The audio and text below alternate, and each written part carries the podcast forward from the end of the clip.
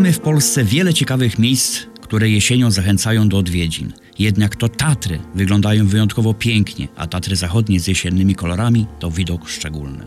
Coś dla aktywnych. Dzisiaj zapraszam na kilkugodzinną wycieczkę Doliną Białego na Sarnią Skałę. Sarnia Skała jest w sezonie turystycznym zwykle bardzo oblagana, ale właśnie teraz, u progu jesieni, jest tam zdecydowanie spokojniej. Wędrówkę możemy rozpocząć ścieżką biegnącą z prawej strony skoczni narciarskiej na Wielkiej Krokwi, by po kilkuset metrach dojść do wylotu Doliny Białego.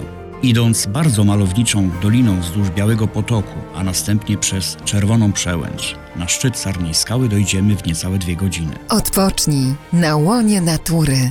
Sarnia Skała to szczyt o wysokości 1377 metrów nad poziomem morza w Tatrach Zachodnich, pomiędzy Doliną Białego a Doliną Strążycką. Z jej szczytu roztacza się piękny widok na masyw Giewontu, a w drugą stronę na Zakopane i Małopolskę. Na szczycie nieco poniżej, na Czerwonej Przełęczy jest bardzo przyjemnie i zapewne spędzicie tam dłuższą chwilę. Drogę powrotną możemy kontynuować ścieżką nad Reglami, a następnie Strążyską Doliną biegnącą wzdłuż Strążyckiego Potoku.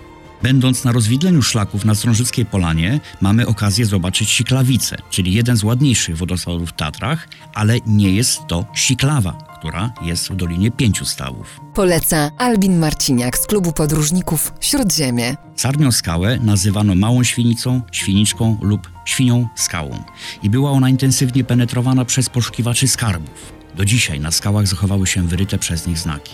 Cała wycieczka zajmuje od 4 do 5 godzin, w zależności ile czasu poświęcimy na podziwianie widoków ze szczytu. Pamiętajmy jednak o zapakowaniu do plecaka wszystkiego, co może być potrzebne przy załamaniu pogody. W końcu to góry, a nie miejski deptak.